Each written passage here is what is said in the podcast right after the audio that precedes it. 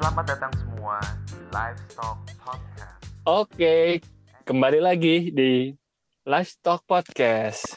Podcast yang menjembatani Enjoy. antara pendidikan dengan dunia industri. Enjoy. dan Aduh, ketidakjelasan. Wah, belum janjian, tahu-tahu tengah-tengah ngomong enjoy dan. Gak apa-apa, biar natural. Kan lagi Natural, ya. ngobrol. Oke, jadi kita sudah bahas beberapa episode yang kemarin ada eh, dari pertama pintu gerbang dunia industri dari bagian pembelian yaitu integrator value of procurement ya kita bahas. Mungkin bisa lihat di episode 4 teman-teman semua. Kemudian episode 5 ada integrator kita bahas tentang industri pakan research and development. Sampai kita membahas Elon Musk maksudnya amino acid di situ Pak. kita bahas juga dan yang terbaru akan ditunggu dan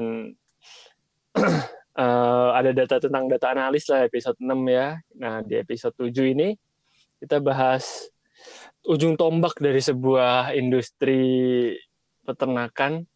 Jadi kita juga bahas bagaimana sebuah industri itu juga harus eh, sustainable, juga harus zero waste sampai ya akhirnya suatu perusahaan itu satu industri peternakan bisa handle finish good-nya dan penjualan juga dilakukan dengan baik sampai ada perlunya sebuah business development di industri tersebut.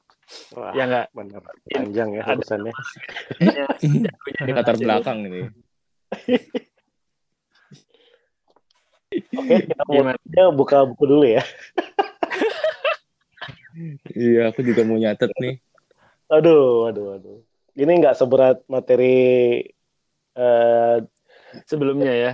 sudah sebelumnya. Eh, Dua episode terakhir kayak terberat sih. Iya, dua episode ya. terakhir itu berat. Kita bahas eh, apa sama amino apa eh, asam amino, data analis ini lebih receh ya, lebih ringan asik.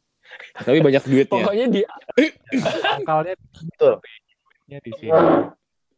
hmm, Oke, eh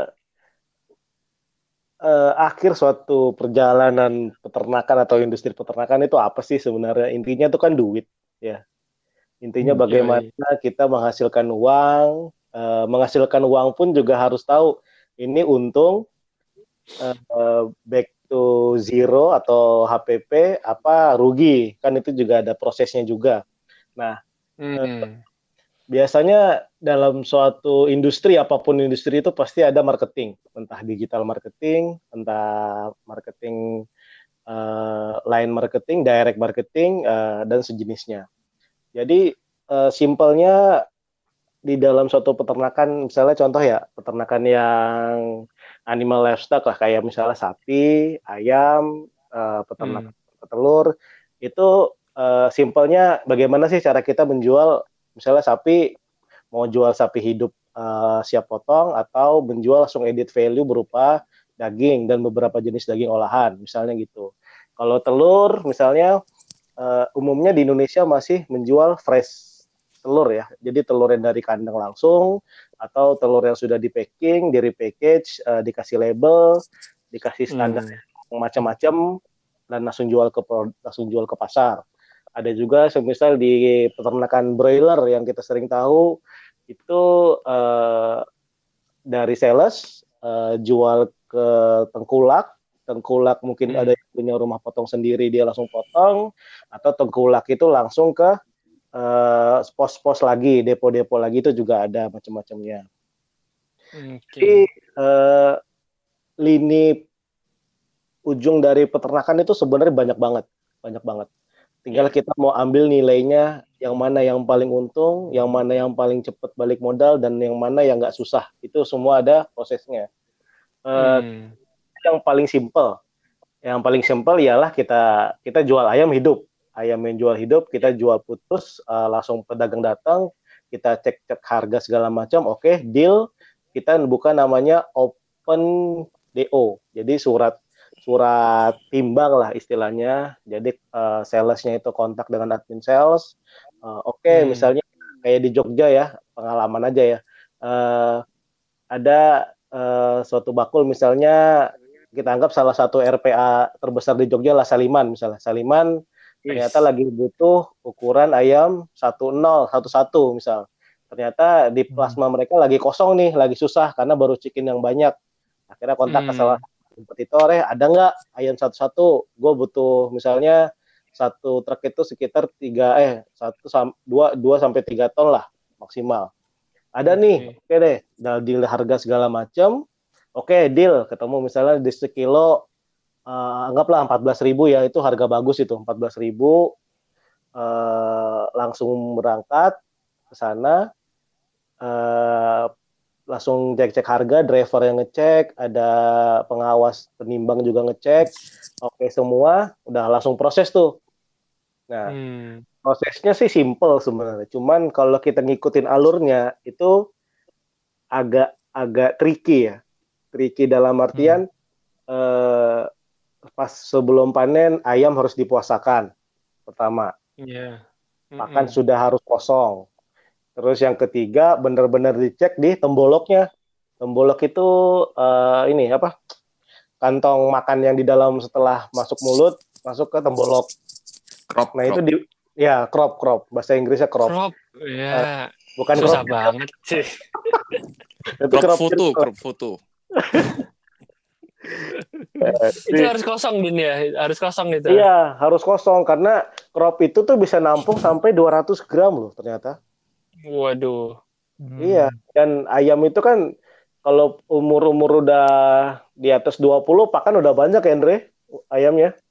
Ya. Eh, jadi Iya. mm-mm. iya bener. Iya kan? ini, ini, ini ada efek ekonya gitu. Iya. Iya. Iya. Iya. Nah, jadi udah Sapi dicek. gitu nggak sih dipuasakan juga nggak sih sapi? Kalau Nah, ngejual tapi dia tahu nggak? Kalau sapi eh, juga sama sih, sama cuman nggak mungkin nggak nggak terlalu selama kayak ayam kali ya.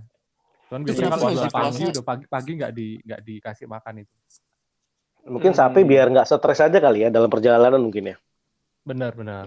Tapi kalau yang di lapangan kenapa nggak boleh makan karena nanti mempengaruhi berat timbang. Bener. Iya. Oh, Itu iya. yang lebih masuk sebenarnya, bener. Itu Ah. yang lebih masuk. Uangnya di Itu. Iya, 200 gram dikali berapa Itu- ekor kan itu ya. Itu Iya. Eh dulu ingat nggak sih apa ada yang salah waktu kuliah gitu ada yang salah nangkep di dia dengarnya guru dosen ngajarin dipuaskan. Hah, sapi harus dipuaskan sebelum dibunuh. ya itu kan biar biar sebelum mati happy ya. Itu apa kok dipuaskan apa sih? Terus akhirnya dicatat waktu waktu belajar dipuaskan berapa nanya ah, dipuaskan.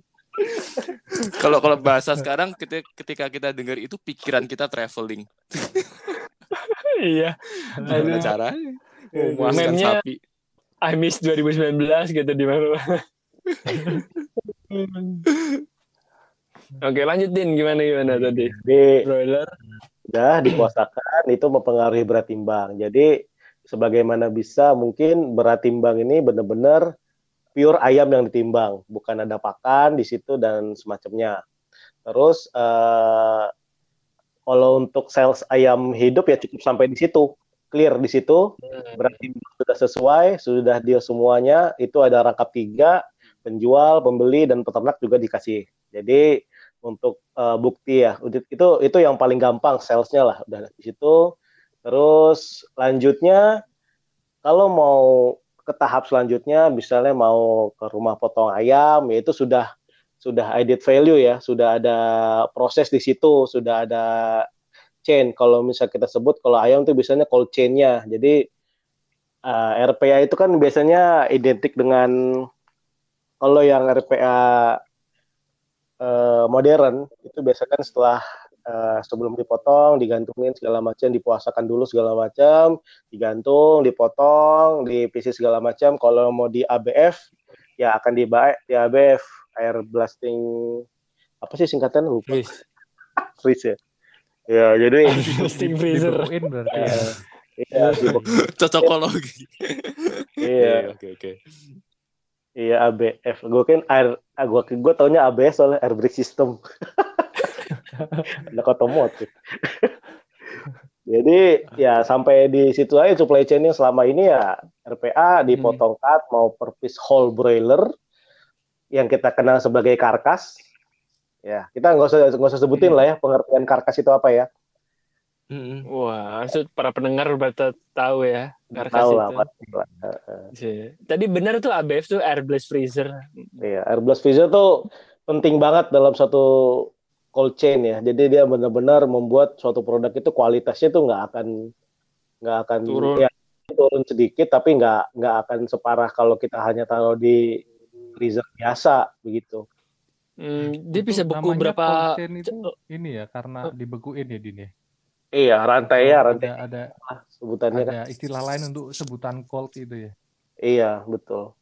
Oh. Karena selama yang ini kan dipermasalahkan itu di Indonesia itu ya itu apa cold chain itu sangat susah untuk diperoleh suatu perusahaan. Akhirnya kan timbul suatu perusahaan-perusahaan baru yang menyediakan eh, cold chain cold chain ini karena ada beberapa pengalaman juga eh, kejadian juga di beberapa anak Java juga dia itu apa supply cold chain-nya itu nggak nggak pakai perusahaan sendiri malah pakai perusahaan lain karena itu menjaga konsistensi dalam proses Hmm. pengiriman itu susah jadi Hmm. kadang ada beberapa kejadian eh, disampaikan ke pasar eh ternyata kau ayamnya biru biru pas sudah di Hmm. towing Mm-mm. ternyata eh, pernah ada satu sisi dia ngedrop banget abis itu didinginin lagi nah itu sebenarnya kan apa ya akan merusak struktur Kualitas. sendiri gitu ini Anton lebih paham nih kayaknya kan Iya, ya. begitulah. apa sudah lupa jangan Oke, jadi itu aja simpelnya. Terus eh, strategi marketing dunia peternakan tuh gimana sih eh, cara-caranya? Ini yang lebih istilah kata lebih mendasar ya. Yang pertama ya kita Hmm. Produk kita ya yang jelas kalau apa yang kita jual kita harus tahu produk kita dulu. Kita harus tahu produk kita, proses kita segala macam. Ya, Makanya ya eh, ada beberapa anak marketing peternakan tuh biasanya juga anak peternakan sebenarnya. Hmm, iya. Hmm. Peternakan. Biar Jadi tahu. Ya biar tahu. Jadi eh, jarang gue nemuin di, di mana pun eh, sales peternakan itu bukan anak peternakan ya. Maksudnya anak sorry kayak anak ekonomi, apakah anak manajemen, apakah anak akuntansi. Iya. Biasanya ya memang anak Yang peternakan yang mengerti produk yang mau dijual begitu. Hmm. Iya. Terus Iya. eh, eh, kayak buat produk yang bagus, kita harus tahu standar-standar yang mau kita jual itu, misalnya SNI enggak, yang paling simpel halal lah, halal sama NKV itu itu udah udah pasti. Kalau suatu karena kita barang hidup, kita harus tahu itu udah standarnya karena kita Indonesia mayoritas Muslim, eh, ini sudah halal belum dari segi semuanya, segi pakannya, N- NKV apa itu Din tadi? nomor NKV itu nomor keterangan eh nomor keterangan veteriner kalau nggak salah deh. Hmm. Pokoknya terkait Ah. eh, veteriner itu lah ya. ya. Betul ya Mm-mm. sa- terkait tentang apa ya eh, bagus atau tidaknya suatu industri peternakan itu dilihat di situ. Nah NKV ini juga ngurusnya ke dinas-dinas eh, sekelas kabupaten cukup sih kayak misalnya di Hmm, Serang cukup NKV sampai ke dinas pertanian nanti akan keluar suratnya Iya, NKV eh, dan nomor itu dipertanggungjawabkan begitu. Hmm. hmm, oke. Terus ya itu eh, setelah kita tahu produk kita bagus, ya kita kan harus dengan harga kan kita jual harus kayak misalnya, eh gue mau jual telur nih sekilo, lu kasih harga berapa? Ya kita harus tahu juga harga yang pasaran itu sekarang bagaimana. Kita harus mengikuti Hmm. tren pasar seperti apa. Jadi Kalau alur tuh alurnya kayak tadi nggak sih Din? Ada tengkulak apa? ada Kok sekarang kayak banyak gitu di komplek gue orang jualan Iya. telur. dan eh, tel- industri telur saat ini sih termasuk eh, selama pandemik ini lumayan naik banget ya naik banget malah harganya itu stabil di kepala dua rata-rata kalau dari farm Iya. Gue pernah ada yang sampai pernah sampai 27, sekarang lagi 24, 25 gitu. Iya. Benar, benar. Ya. Dan dan daging dari- pun dari- ha- ya. Dari dari dari kandang itu eh telurnya tuh biasanya ada kayak tengkulaknya dulu terus baru ke pedagang-pedagang eceran apa bisa langsung pedagang eceran ngambil ke kandang gitu nggak sih? nah eh, sesuai dengan NIB industri perunggasan untuk ayam petelur, secara umum dia Hmm. boleh jual eh, ke ke bakul besar dulu. Dia nggak boleh langsung ke pasar becek. Oh, Itu juga jadi satu Oh. masalah juga kemarin eh, ada LSM juga yang nyari-nyari kita, salah satu industri Hmm. itu kok Hmm. Perusahaan ini bisa jual langsung ke pasar becek gitu loh. Kenapa? Boleh itu tuh kenapa? Padahal di nomor induk apa usahanya itu izin itu tuh nggak boleh, nggak boleh, hmm. boleh sampai ke pasar becek. Oh iya iya iya. Ada Eh, klasifikasinya ini perusahaan bukan buat dagang tapi buat menghasilkan produksi telur gitu ya, misalnya. tapi terbersih juga industri itu keluar, tapi juga boleh jualan hanya sampai skala distributor. Nah, Hmm. Tengkolak ini kan distributor ya dalam tanda kutip ya. Hmm, Nah, hmm. Tuh. Terus ya itu eh, tahap kedua kita harus tahu harga pasaran bagaimana, harga di lapangan bagaimana. Jangan kayak misalnya harga ini lagi naik, ping- apa naik, tapi ternyata kita nggak tahu info segala macam. Akhirnya kita jual harga murah gitu. Kan namanya pembeli kan saat dikasih harga murah, oke oke aja dia nggak akan cerita pasar sekarang lagi apa kan. Iya. Makanya Hmm. kalau yang kita tahu di sini ada Pinsar.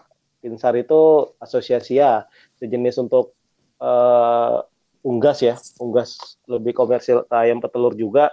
Dia ada kayak tiap hari itu dia akan mengakomodir ke nomor-nomor WhatsApp untuk update harga terbaru hari ini semua wilayah di Indonesia. Jadi ada Hmm. pegangannya lah, pegangan untuk harga tuh nggak boleh lebih dari segini, lebih dari berapa. Jadi udah ada takarannya untuk menjaga itu apa pasar juga kan. Iya. Karena telur yang paling banyak dari Jakarta tuh dikirim dari Blitar loh ternyata guys. Jauh banget. Wow. Makanya Blitar. jauh banget. Dan makanya nggak heran kalau di Jakarta itu banyak. Gue kalau beli telur di ini bukan ini ya. Beli telur di warung-warung tuh gue suka nggak nggak apa ya ragu sama freshnya gitu loh. Kadang-kadang apa ya pas kita beli ada yang busuk segala macam. Ya mungkin itu ngambil dari Blitar kan udah berapa hari kan. Mm-mm. Dan dia Iya. eh, Buset. distributornya juga nggak pakai chiller, maksudnya truknya juga truk nggak pakai chiller, truk cuman pakai ya truk terbuka kayak begitu kan kita nggak tahu kena hujan atau enggak. Iya, iya. Iya. Makanya penting juga eh, kayak yang perusahaan kita lakuin itu sekarang kan untuk telurnya dia benar-benar menjaga kualitas. Jadi eh, handle tangan itu cuman sampai di packaging aja dan itu udah standar Hmm. halal, NKV dan sudah dicek di BP POM dan lain-lain semua oke dan freshness-nya juga bagus. Aku mau tanya. Din. Berarti kalau kayak gitu eh, penyebaran eh, peternakan ayam petelur itu, peternakan ya peternakan ayam petelur itu nggak nggak merata ya? Kalau bisa Enggak. sampai beda provinsi gitu ya? Betul. Eh ini sebagai contoh aja ya. Eh, di Padang, di Payakumbuh, gue tuh pernah ke sana. Ada salah satu peternak besar, hidup independen ya. Salah satu customernya kita juga untuk feednya. Dia namanya A lah, gue gue sebut A ya, depannya A. Karena gue nggak mau nyebut nama kan kasihan juga. Eh, dia itu sampai di Padang itu, dia nggak boleh jual telur di Padang loh, bayangin nggak? Ya, Kenapa Tapi- alasannya? Populasinya banyak, populasi dia banyak banget. Hmm. Iya. Harganya bisa harganya bisa jatuh Benar, gitu ya kalau dia jual. eh, karena di Padang itu harga itu kan butiran ya, bukan bukan kiloan. Oh, oke. Nah, Hmm. lucu juga kan? Beda Iya, wilayah, iya. beda beda beda beda sistem jual. Ada yang butiran, ada yang kiloan. Nah, eh, di Padang itu dia nggak boleh jual di Padang. Akhirnya dia jual ke Jakarta. Dia ngirim pakai Wah. kontainer. Hmm, Dan di Jakarta ha- pasarnya ya. banyak. Iya. iya iya. Jadi makanya Itu yang bayangin yang aja. larang siapa, Din? Yang larang? Asosiasi, peda- asosiasi peternak di sana, Ton. Oh. Karena kalau dia masuk, harga pasti akan jatuh. Karena supply and demand-nya akan terganggu. Gitu loh. Saat Oh, demand, jadi jangan-jangan warung warung nasi Padang Jakarta tuh telurnya dari dia. mungkin bisa jadi Padang tuh tetap memegang relasi kan. Iya. Iya, karena sampai segitunya, karena menjaga, harus menjaga benar. Kalau dia masuk ke Padang, harga akan jatuh. Karena apa? Supply-nya tinggi ternyata. Kan permintaannya juga nggak nggak setinggi itu sementara ini. Hmm. Tuh. Ya Din, ada pertanyaan nih Din. Ya. Eh, kapan hari itu kan sempet gue dengar berita itu orang da- di peternak-peternak sampai bagi-bagi telur gratis. Ada yang bahkan sampai yang dibuang. Itu ceritanya gimana sampai mereka kayak gitu? ya? Harga jatuh atau Ya, ada yang grab gimana itu? itu ada videonya juga viral juga kan tuh yang orang buang-buang Hmm. telur. Hmm. Itu sedih juga sih sebenarnya. Sebenarnya peternak itu ya nggak harus begitu juga. Itu hanya bagian apa ya? Mungkin bagian dari protes ke pemerintah mungkin ya yang Ah, yang Jadi eh, sebenarnya sih ya permainan di pasar aja itu mem- apa ya untuk misalnya eh, supply-nya lagi banyak ternyata. Misalnya di posisi di provinsi Blitar ayam yang peak peak eh, production yang 95% ke atas itu ternyata lagi banyak banget. Akhirnya kan produksi telur tinggi kan di situ. Hmm. tinggi ternyata ke Jakarta itu misalnya supply ya sehari hanya 100 ton ternyata hari itu bisa 120 ton akhirnya kan yang di Jakarta juga nggak bisa nggak bisa absorb banyak ternyata di Blitar juga konsumsi telur juga nggak tinggi kan akhirnya daripada gua kirim ke Jakarta makan ongkos mending gua buang gitu kan mungkin Itu awal tahun ini, ya awal 2021 ini Hmm? gimana viralnya orang yang buang telur itu. Iya itu gue sih nggak ngerti ya itu dari Pinsar juga nggak ada ini sih nggak ada apa ya nggak ada info lagi gue juga nggak paham itu kenapa dia begitu gitu loh Eh, kayaknya rame-ramenya harga pakan naik, terus Ya. ya banyak kapal-kapal pakan lagi tersendat juga. Ya udah. selama ini harga telur eh, gimana Din? Paling rendah? Mas, eh, maksudnya eh, sampai seberapa murah sih atau apa memang sampai 5000 katakanlah. Jadi kalau Oh, enggak. pun Eh, kalau yang di Jakarta ya yang di Jakarta aja itu yang dari farm kita ngomong Serang lah karena gue juga pegang data yang Serang itu rata-rata farm itu pernah paling rendah tuh cuman di 17.500 itu tuh paling rendah Hmm. itu itu Hmm. dari farm paling tinggi itu pernah sampai 23.000 per kilo mungkin kalau dari farm 23 mungkin di eceran kita pernah ngerasain nggak sih telur sampai 27.000 gitu Iya. Hmm, ya. 26 27 gitu. iya sekarang kan masih 26 27 kan Iya. iya dan sekarang juga Iya. orang mulai banyak di jalanan itu pada buka mobil jualan telur Iya. Buset, Hmm, bener, berjamur deh di sekeliling sini. Jarak iya berapa ada yang kios telur, kios telur. dan ada yang beli juga kan bener Iya, ya. Dia nggak pindah-pindah pasti laris di situ. Jadi ada yang beli aja.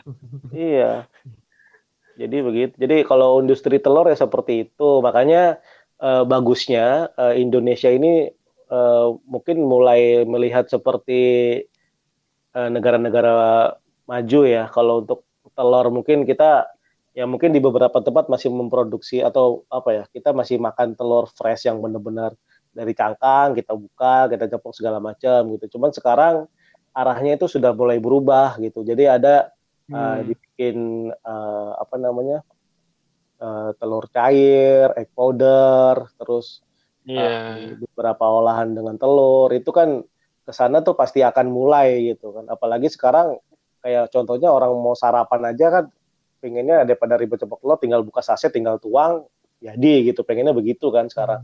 Telur Oh, instan ya.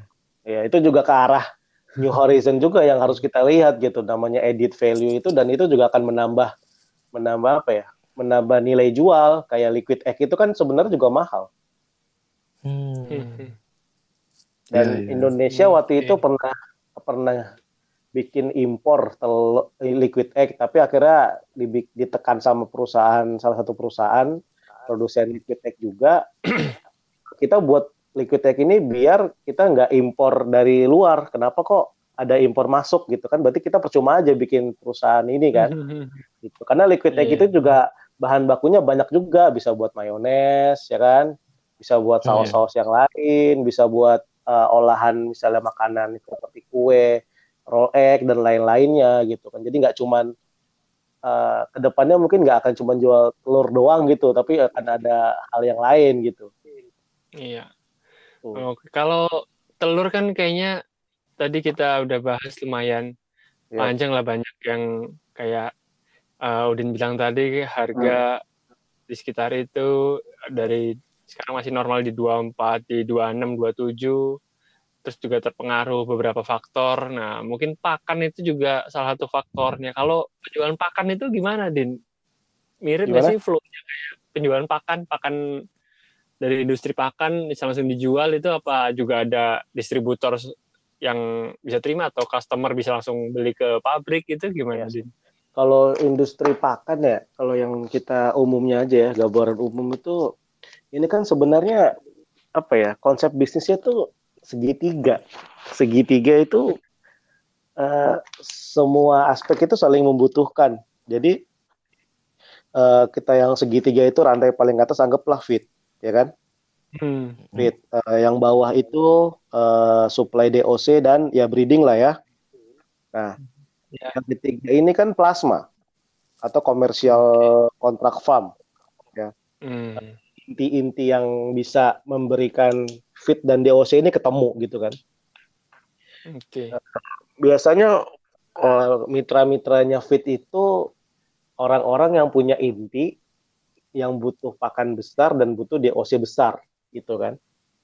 Sebagai contoh ada perusahaan di Tasik atau di Garut itu eh, Di Cirebon ada di di Cirebon. banyak banyak banyak banyak banget Oh, Tuh. Pantes. Adit ke sana mulu. udah ada itu. Kena survei. Oh.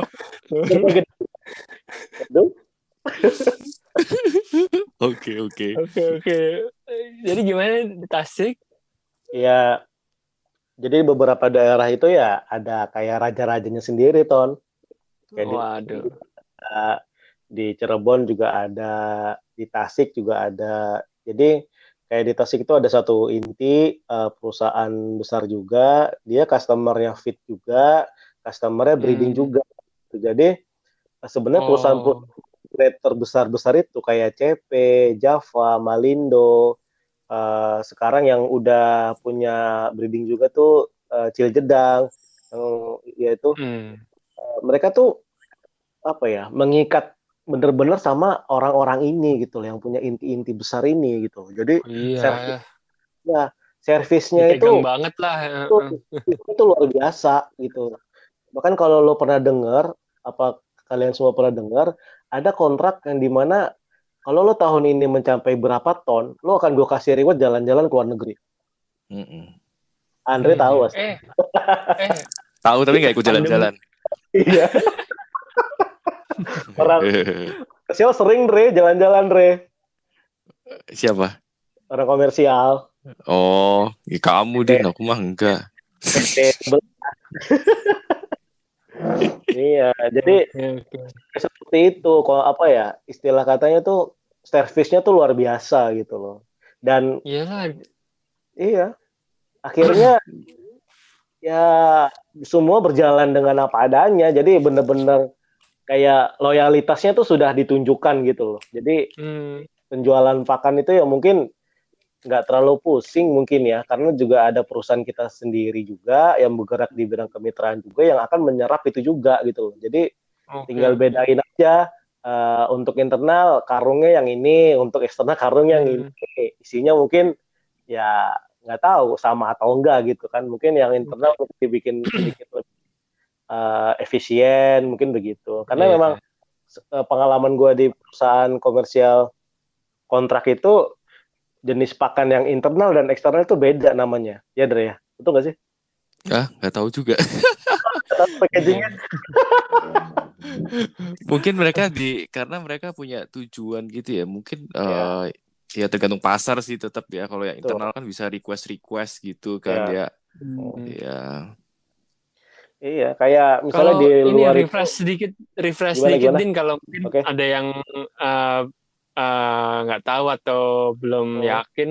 Kalau konsep plasma itu gimana sih Din? Kita ada perusahaan dia iya, Eh, itu. ya mitra lalu disuplai DOC-nya dikasih Ya. eh, pakan juga sistemnya apa tuh jual atau gimana? Nah, sistemnya itu kontrak. Jadi saat eh, misalnya gue sebagai peternak nih, Hmm. Anton sebagai inti, semisal ya, eh Ya. uh, gua gua gua punya kop gua punya kandang, punya lahan, punya anak kandang. Udah clear. Oke. Anton Hmm. selaku inti akan memberikan eh, tugas-tugasnya yaitu pertama memberikan sapronak sarana produksi ternak itu apa aja Eh, DOC, pakan, eh, obat-obatan dan Oke. eh, hal yang paling penting itu akan jaminan akan dibeli lagi atau di atau Hmm. mereka yang jadi gua sebagai peternak sudah diberikan rasa aman. Iya. Rasa aman apa? Pertama gua nggak keluar gua nggak keluar gua nggak keluar modal banyak nih Hmm. karena semua sudah disuplai sama Anton selaku inti, ya kan? Nah, kedua Apa aja tadi D- DOC, pakan, DOC, obat, pakan, obat dan jaminan ya itulah eh, jaminan Dibeli. panen. Hmm. Ya, di- Ya. Nah, jadi gua itu hanya menyediakan ya eh, pegawai eh, misalnya kayak untuk brooding system itu pemanas ya gasnya gue yang beli kayak gitu. Hmm. Peralatan peternakannya gue juga bisa nyicil ke Anton nih ceritanya begitu. Oh, wih gile. Jadi benar-benar istilahnya eh lu mau melihara ayam ini gue kasih tapi lu jujur sama gue kayak gitu. Ayamnya Yang repot Jangan. tuh banyak banyak juga kasus-kasus plasma yang nakal gitu nggak sih Iya. dikasih 100 karung ternyata dipakai cuma 80 Du- gue udah ya ngalamin itu. Gue udah ngalamin. itu kesel banget gue sampai pas gue resign gue samperin gue ituin. Jangan deh. Off the record. taunya Kali itu lokasinya di Turgo. Gue masih inget oh kandangnya. sialan bukan bukan bagi-bagi hasilnya malah bisa sendiri Kandangnya gue tit. aduh iya repot juga tuh gitu ya. itu tugasnya Iya. inti sebenarnya juga ngontrol itu ya Betul, dan itu makanya sekarang eh, inti itu cuman minta jaminan. Jaminan dulu itu pas zaman gua satu ekor itu dihargain 2000 rupiah. Jadi Hmm. misal eh, gua mau pelihara 5000 ekor nih, ya Ton ya. Jadi gua harus Iya. kasih jaminan ke lo uang 10 juta. Cuman itu aja. Hmm. Iya iya Bayangkan tapi dengan 5000 ekor berapa aset yang gua taruh di tempat lo? Itu lebih dari 100 juta gue pikir ya. iya Jadi ya benar-benar perusahaan inti itu ya saat memang merugi ya merugi banget, tapi saat untung ya untung banget gitu. hmm. Kau pasti mikir kan, cari untungnya gimana sih gitu kan? Iya Cari untungnya itu gini, jadi harga, harga ada harga kontrak yang kita pakai itu yang sudah menentukan. Misalnya eh, kontrak saat ayam sudah masuk umur dua minggu, itu sudah tanda tangan kontrak biasanya dengan dengan dengan catatan harga pakan segini, harga DOC segini, harga pas saat panen bobot 0,7 sampai 0,9 segini, sampai bobot 2, kilo ada ada ada ada semua tuh tulisannya Hmm. Kita patokannya harga itu benar-benar harga itu kita patok jadi saat misal panen harga anjlok peternak untung tapi inti rugi Hmm. tapi saat eh, harga naik jauh misalnya dari kontrak 14.000 ternyata harga 20.000 nih per kilo ya inti Hmm. untung besar peternak akan dapat bonus pasar itu aja Hmm. jadi Hmm. Ya. Benar-benar buat aman kita di situ lah makanya peternak itu banyak yang seneng jadi mitra ya karena diberikan rasa nyaman gitu dan rasa aman juga kayak minim resiko gitu ya Yap. kayak semua udah dijamin Hmm. Ya, itu karena kembali ke kasus eh, Krismon ya, krisis moneter ya. Iya. Mm-mm. Ya, ini juga pengaruh dari krisis moneter juga saat peternak-peternak pada udah nggak kuat bangun lagi, banyak kandang kosong, akhirnya disewa sama perusahaan-perusahaan besar, terus peternaknya juga mulai bangkit, akhirnya terjadilah proses kemitraan ini dengan sendirinya begitu. Hmm. Tuh. Iya. Kalau sapi kayaknya kemitraan juga ada dit ya ada info-info dit Ya untuk kemitraan sih untuk sapi eh, lumayan banyak, terutama untuk yang eh, bergerak di bidang nursery. Jadi nursery itu dia me- membesarkan sapi, katakanlah dari perusahaan punya eh, apa pedet gitu ya, atau anak sapi Hmm. umur enam- eh, baru lahir atau mungkin sampai 60 hari kita titipkan ke kemitraan mereka akan pelihara itu sampai umur sekian atau mungkin sampai dengan berat sekian. Nah setelah itu kontraknya Hmm. macam-macam itu ada yang di buyback kita beli lagi untuk kita jadikan bakalan di eh, Ya. Fattening atau mungkin kita Hmm. bantu carikan pasar ke luar gitu. Hmm, Pakan selama juga di support itu inti itu ya. kemitraan. Mm-mm, ke pakan untuk yang perusahaan yang eh, gue tahu sih Anggun. eh, pertama ada yang di support, ada yang kita support. Hmm. Modelnya banyak lah, ada yang kita support memang. At- kedua eh, yang mereka sediakan sendiri atau yang di tengah-tengah kita sebagai konsultan mereka untuk pakan apa sih yang Iya. bagus seperti ini kita carikan juga bahan baku yang bagus buat mereka gitu. Oke, oke. Itu mau nanya dong, Dit. Itu eh peni- assessment-nya gimana ya saat eh, misalnya eh, oke nih perusahaan setuju, gua gua berani naruh sapi di lo karena sapi kan lebih mahal daripada ayam ya. Eh, Hmm. gua gua bisa kasih berapa ekor? Apakah dari plasma tuh ada ngasih jaminan gak sih ke perusahaan yang beriin sapi itu? Eh, kalau jaminannya seperti apa teknisnya eh, kurang begitu paham ya. Cuman selama ini sih kemitraan yang diberikan adalah eh, mereka apa kelompok tani ya, kelompok tani yang sudah sudah punya apa pengalaman lama dalam memelihara sapi dan mereka ketahuan nih hasilnya atau mungkin ada jaminan tertentu dari eh, Blante gitu atau dari ketua kelompoknya yang oke ini sudah ini eh, kelompok ini bisa dikasih kemitraan gitu. Oh, berarti Hmm. asesmen dari lingkungan ya. Iya lebih ke ke lingkungan sih. Hasilnya gimana? Juga ada evaluasi bank juga gitu nggak sih? Eh, Mm-mm, kelayakan di- dikasih kayak kasih pinjem gitu. Ya, kalau untuk eh, bank juga kemarin yang di Gunung Kawi itu eh, salah satu anak perusahaan Java juga kita ada kemitraan di sana eh, BCA yang jadi penjamin dan peminjam apa pemberi BCA? Wah, keren juga BCA ya. Gunung bukannya tempat pesugihan ya, Dit? Gunung Kawi. Itu bukannya tempat Iya. Iya, jangan-jangan di situ juga itu. Kamu nggak pernah bawahnya, di bawahnya, Din. Oh, di bawahnya. Iya. Hmm. Anton sering ke Gunung Kawi kayaknya. Wah, iya. Nyari wangsit dia. Oh, iya. Ya, gitulah. Kita kan macam-macam ya modelnya. Jadi intinya sih eh, biar perusahaan ini nggak berjalan sendiri juga sebagai eh, CSR ke ke para peternak juga ada eh, menguntungkan peternak sekitar lah. Hal lain selain sama-sama untung, si peternak juga untung, si inti juga atau perusahaan juga untung.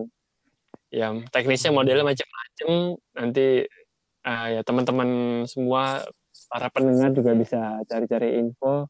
Jadi Ya. intinya bukan semata-mata perusahaan langsung jual ke distributor, distributor langsung jual ke konsumen tanpa memikirkan peternak-peternak eh, sekitar perusahaan itu juga. Jadi eh, semua saling support lah supaya Tuh, Indonesia dapat Hmm. protein hewani yang baik. swasembada daging, ya nggak?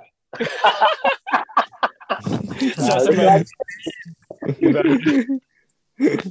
Iya, karena tujuan tujuan utamanya eh, mencapai produktivitas yang tinggi, memanfaatkan lingkungan sekitar, akhirnya sama-sama untung, ya kan? Sebenarnya begitu kan? Yoi. Yoi. Itu uh, sharing juga tentang kemitraan. Ini kan uh, ayam lalu sapi. Mungkin kalau susu sih juga banyak ya teman-teman pasti pada yang udah tahu kalau uh, kemitraan sapi perah itu juga banyak. Tapi prinsipnya model koperasi jadi uh, peternak-peternak sekitar uh, susunya dibeli koperasi jadi mereka udah ada jaminan si pembeli pembeli susunya. Ada juga yang modelnya ya di sekitar Gunung Kawi sana. Itu itu dia ada M- unit MCC ya Milk Collection Center jadi ya para peternak-peternak lokal di sana itu susunya rap eh, supaya Susu eh, sapinya iya susu sapinya bisa kita ambil Susu. kita peternak susu peternaknya. Obrolan semakin malam. Malam guys, take-nya jam setengah 12. Terus baru di eh, di kita salurkan lah ke orang eh, pihak-pihak yang butuh. Jadi ada beberapa merek susu yang memang dia bisa terima lah susu dari mitra dari peternak bisa terima bisa diolah di pabrik mereka tapi beberapa perusahaan juga ada yang maunya ya dari susu standar mereka yang dari farm sendiri yang dari Iya. impor nggak mau dari mitra ya macam-macam lah mungkin teman-teman udah tahu perusahaan susu mana yang banyak dari mitra dari koperasi ada juga yang banyak dari farm sendiri ada juga yang impor susu bubuk gitu gitu. Memang. Oke, ini buat eh, tentang apa? Tadi salah satu juga sustainable sustainable farm ya atau zero oke. waste farm itu gimana tuh? Ada eh, info-info terupdate kini terkini kah? Yes. Jadi sustainable farming itu kan intinya apa ya? Sustain, sustain itu tuh sustain tuh berkelanjutan ya, berkelanjutan. Iya. Jadi eh, kita tuh tidak hanya memikirkan satu sisi saja gitu. Jadi kayak misalnya, eh, eh, jadi produksi, gue mau produksi gue gede terus, gede, gede, gede, gede, tanpa memikirkan setelah produksi itu apa aja sih yang dihasilkan. Nah itu kan perlu perlu dipikirkan kan. Pertama yang pasti kan eh, main produk, main produk itu ya kayak misalnya tel, eh, petelur ya petelur, eh, telurnya daging ya dagingnya, sapi ya eh, dagingnya atau eh, anakannya. Itu kan main produknya kan. Yes. Tapi eh, terkadang juga kita harus memberikan by produk ini. By produk ini eh, jika kita tidak pikirkan secara matang akan mempengaruhi nanti produktivitas ke main produknya. Sebagai contoh, ada suatu farm di daerah eh, Serang eh, di Ciomas, eh, bukan bukan PT Ciomas ya, daerah Serang di Ciomas. Ciomas itu Mhm. suatu kecamatan. Itu farm ini besar, PT namanya PT Gizi titik-titik lah, gitulah ya. Eh, farm ini Hmm. besar, kapasitasnya itu 200 ribu ekor ayam petelur. Farmnya bagus, close segala macam. Karena dia hanya memikirkan produksi saat sedang peak productionnya dan kotoran ayamnya bingung mau buang di ke mana dan ditambah Hmm. lagi musim hujan Waduh. itu neraka bagi mereka. Mereka itu Wih. sampai bener itu sampai di demo didatengin semua komponen masyarakat termasuk polisi dan anggota DPRD loh bayangin. Hmm, kotoranmu neraka buka ada spanduk gitu ya. Iya, itu sampai harus ditutup, ditutup Itu akhirnya judul. akhirnya tutup. Akhirnya tutup. Di dekat Hmm. pemukiman atau gimana sampai ada warga Sebenarnya nggak dekat, cuma karena dia tidak memaintain kotoran itu Hmm. dengan baik. Nah, saat musim hujan, air itu kan mengalir. Hmm. Hmm. Air itu kan yang bawa amoniak amoniak kotoran itu, amoniak itu baunya kan nggak karuan. Mm-mm. Hmm, dia Nah. belum pakai low food protein ini itu.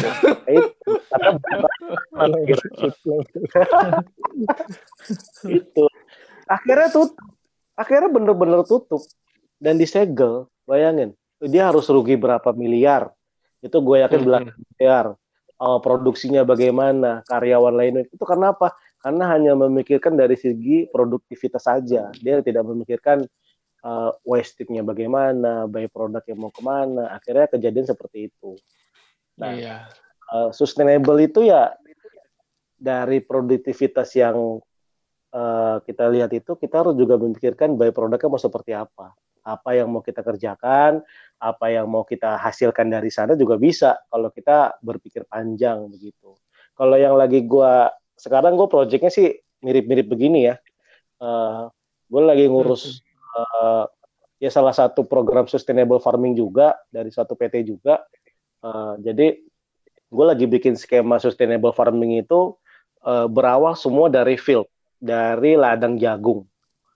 Ladang Hmm. jagung itu masuk ke pabrik. Ini kita bayangin ini circle ya. Hmm. Nah, ya itu uh, ladang jagung masuk ke pabrik pakan, pabrik pakan diolah dengan raw material lain-lain, lain-lain, jadilah suatu produk pakan ayam, semisal kita ketahui mungkin unggas ya. Nah, pakan ayam ini akan masuk ke farm, uh, mau itu farm petelur, farm bedaging, ayam semua, akan menghasilkan produk telur dan daging. Itu udah udah langsung produk masing-masing ya. Nah, by produk ini kan sama, kotoran ayam kan, telek kan. Nah, betul kan? Nah, Iya. kotoran ayam ini kan kita nggak mungkin berhenti di situ. Hmm. Kita ambil, kita garis lagi ke atas, kita masukin ke proses uh, fertilizing manure. Jadi kita akan Hmm. olah kotoran semua itu dengan cara yang cepat, efisien, uh, tidak berusaha tidak apa ya, tidak membuang yang lain. Jadi kita kita serap itu semua kotoran. Nah, nanti ini tujuannya akan kita masukkan lagi ke field, ke ladang-ladang orang yang akan mau nanam jagung. Biasanya orang nanam jagung itu tiga hari atau empat hari dia butuh pupuk kompos untuk mensuburkan tanah. Gitu. Hmm. Jadi itu namanya uh, circle dari sustainable farming. Akhirnya uh, dari hal ini tuh bisa akhirnya menjadi suatu nilai lebih bahwa produk yang kita jual ini itu udah green farming. Hmm. Green farming itu apa? Kita tidak membuang waste, kita waste zero. Itu sudah dipastikan. Akhirnya ini kan kita bisa memunculkan standar sendiri dari suatu nilai jual kan. Iya. Nah, akhirnya meningkatkan nilai penjualan. Itu sih tujuan tujuan sustainable farming yang bagus tuh seperti itu sebenarnya. Jadi eh, dari by produk yang nothing akhirnya jadi something gitu loh. Dan Asik. Oke. Ada satu- Judul, pejudul, pejudul. dari nothing yang lo lo lihat itu tutup tutup mulut deh, tutup mulut. Tapi saat lo udah jual to make money, wah gila. Jadi Iya. bau uang ya. Oh uang. Pupuknya itu buat para mitra atau buat petani gitu apa dihargai apa dikasih sebagai support dari perusahaan apa gimana ya biasanya di No, no. Eh, skema yang sekarang lagi gue progresin itu eh, yang pertama tai ini gue beli kotoran ayam ini gue Hmm. beli 100 perak per kilo Oke. nah gue beli gue gua beli gue kasih ke perusahaannya nah nanti gue olah segala macam akhirnya menjadi suatu produk yang layak untuk dicoba nah biasanya petani itu kita kasih free Hmm. kita dampingi, kita ambil datanya. Nah, saat siklus kedua atau ketiga dia sudah memutuskan, oke deh Pak, saya pakai produk Bapak. Nah, itu kita jual begitu biasanya. Kirim sampel dulu ya. Dan sekarang itu isunya itu pupuk organik itu lagi dinaikin martabatnya. Wih, di. Ya, karena sudah eh, ini eh, zaman du- bukan zaman dulu ya. Mungkin zaman Orba itu eh, pupuk kimia itu lagi kenceng-kencengnya. Eh, Iya. semua tanah di Indonesia tuh ditanamin pupuk kimia semua. Akhirnya apa? Efeknya tanah itu udah nggak bisa ngiket air gitu loh. Tandus ya. Hmm. Iya, Kejadian yang kayak kali di, kayak di Kalimantan tahun kemarin kan kacau banget banjirnya kan. Hmm. Iya. iya, iya. Penebangan juga nggak nggak nggak masif-masif banget. Sebenarnya ya ada, cuman nggak masif-masif banget. Kenapa? Mungkin banyak petani-petani yang sudah tanah-tanah mereka tuh kenyang sama pupuk kimia, akhirnya udah nggak tanahnya itu udah nggak organik lagi. Dia lo taruh air itu tanah nggak nyerap air gitu, karena tanah udah keras begitu. Nah, makanya ada Iya. beberapa perusahaan kementerian juga eh, menyebutkan perusahaan-perusahaan sawit itu nggak boleh lagi pakai pupuk kimia, gitu. Hmm. Pupuk Peluang ya, organik. peluang. Betul, pupuk organik ini tahun ini mungkin salah satu peluang terbesar juga. Jadi kalau misalnya ya ada-ada yang dengerin kita atau bapak-bapak yang dengerin kita, kalau mau bikin pupuk, jadi jadi alasannya gini, ah gue mau bikin pabrik pupuk nih, tapi gue harus punya ayamnya. Nah itu lebih keren kan? Hmm. Iya, iya. Gitu. Kotoran Jadi ayam berarti kotor ah, buat pupuknya kotoran ayam Din, Din, yang, Yang- lagi di, yang di proses penting nih. yang penting organik. Sapi juga Iya, lebih iya. bagus. sebenarnya. Cuma kan karena sapi Iya. eh, prosesnya akan lebih eh, panjang ya dan apa ya dan Hmm. susah juga sih untuk mengakomodir misalnya kita umbaran terus kita harus ngambilin satu-satu kan agak susah ya Iya. itu kan eh, yang masih cages itu bawahnya udah ada minor bednya tiap hari dikeluarin jadi sudah terpisah jadi sudah lebih simpel lah lebih gampang dan Hmm. Yap. juga tiap hari itu ngeluarinnya gede gede banget itu yang salah satu farm yang gua iniin eh gue lihat itu populasi 47.000 ribu sehari itu tiga ton loh kotoran Hilang. Iya, itu kalau di skala industri itu kotoran ayamnya sebau di para peternak sih atau dia udah kan ada tuh beberapa trik supaya kotorannya nggak terlalu bau atau bahkan nggak bau sama sekali gitu apa sama aja deh ternyata di lapangan Sama. sama aja Selama pakannya masih dari Andre sama. Selama ayam makan ay- ayam makan pakan ya kena. Hmm. Ya oke lah jadi emang intinya buat dan tiba-tiba terputus kelihatannya salah satu. Ya intinya gitulah jadi buat kotoran hewan dari eh nothing menjadi something dibuat menjadi pupuk ya. Jadi memang harus bisa dimanfaatkan akhirnya bisa ada nilai tambahnya bukan cuma buat dibuang dan mencemar lingkungan itu bahaya dan akhirnya bisa sustain lah bisa sustainable farming tercapai ya nggak din Betul sekali. Gue tadi ke mana ya? Serem juga ini. untung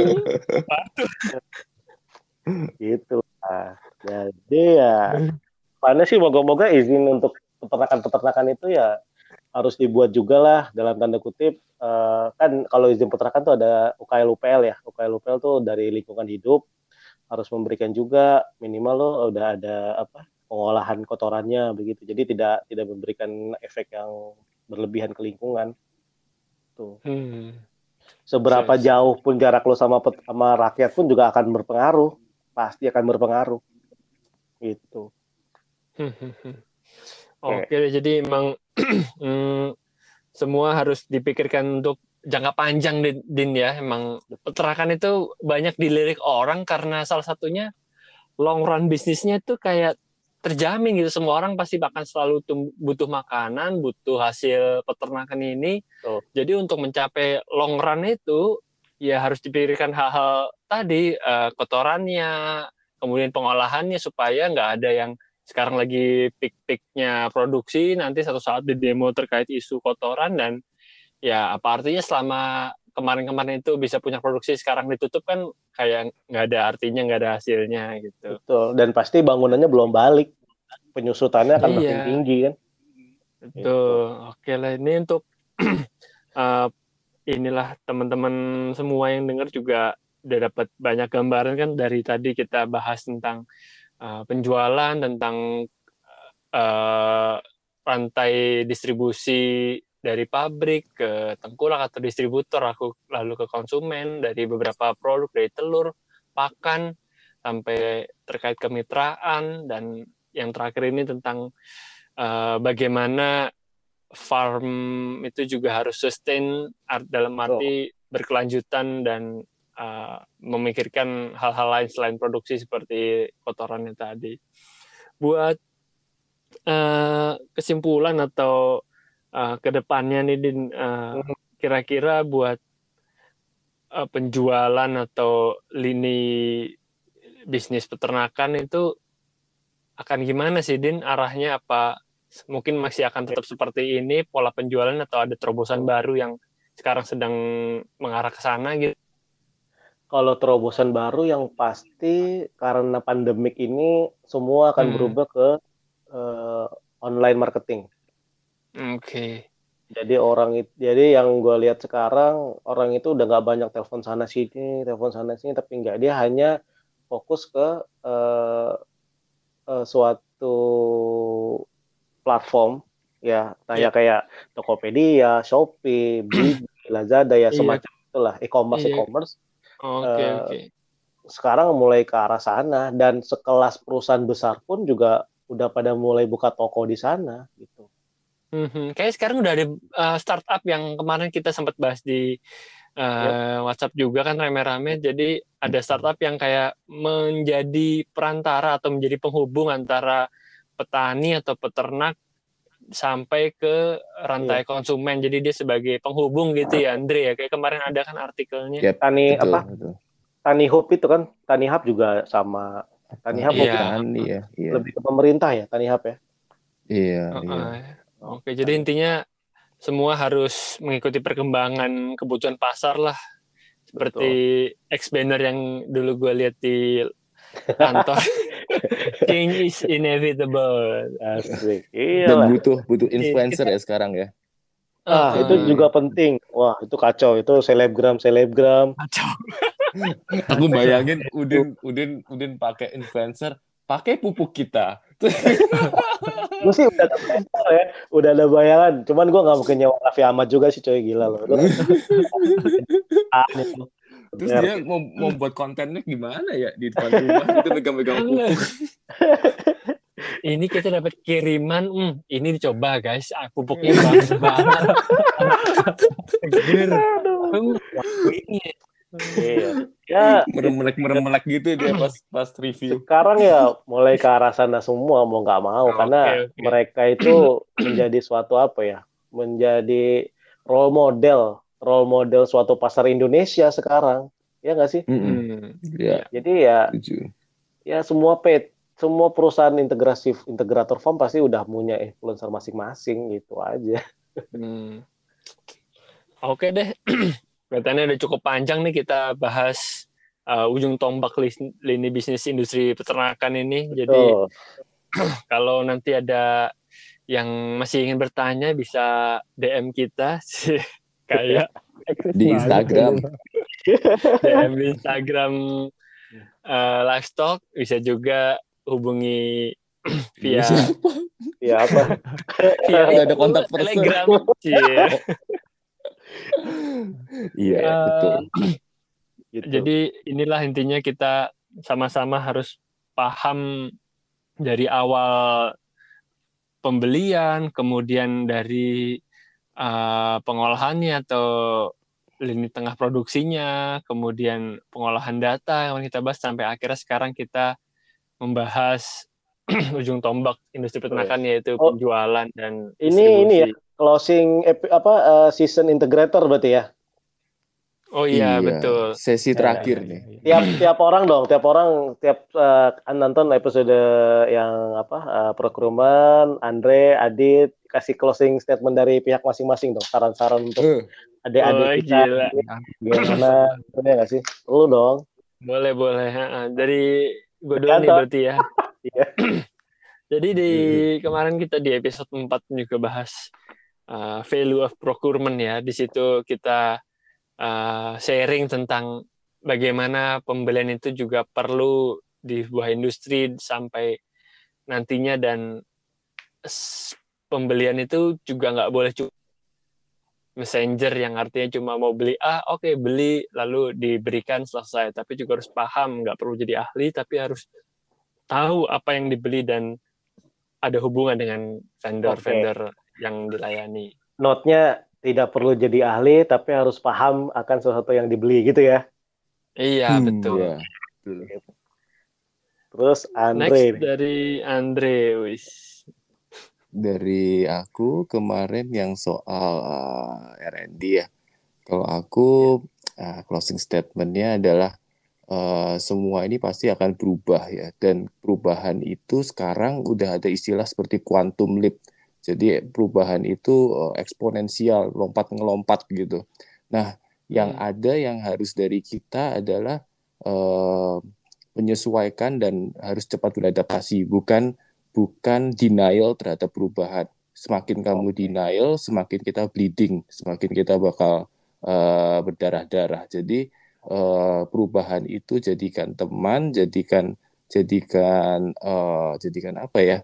Uh, jadikan pacuan kita. Kita harus harus cepat menyesuaikan agar bisa terus bertahan. Makanya Oke. kenapa kita harus terus belajar untuk uh, hal-hal yang baru. siap super sekali Oke. super sekali. itu dia tetap Ya. di Golden Andre oke dari Iya, kemarin sama eh, kayak datang silakan Dit. Iya, sama sama kayak sebenarnya idenya sama seperti Andre sih.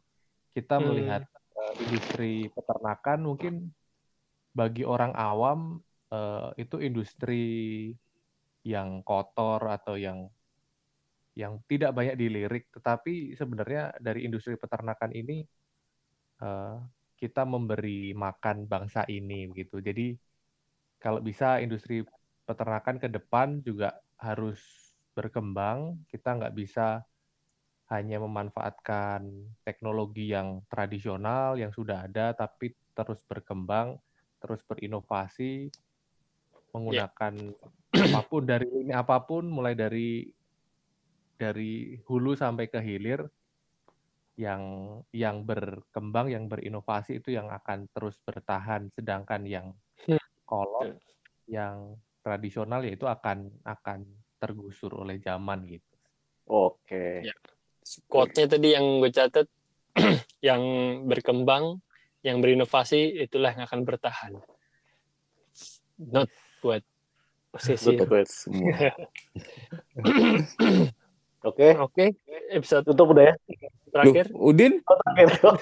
closing statement juga. Closing statement gue eh, terkait strategi marketing, eh, sustainable farming. Eh, marketing itu bisa dibilang ilmu jalanan. Jadi eh, yang penting kita niat dulu menjual suatu produk, kita harus tahu suatu produk di jalan. Yang penting kita mau jual, harus ketemu orang dulu, kita kasih tahu dulu. Nanti pasti dari seribu pasti akan ada yang nyantol. Hmm. Oke.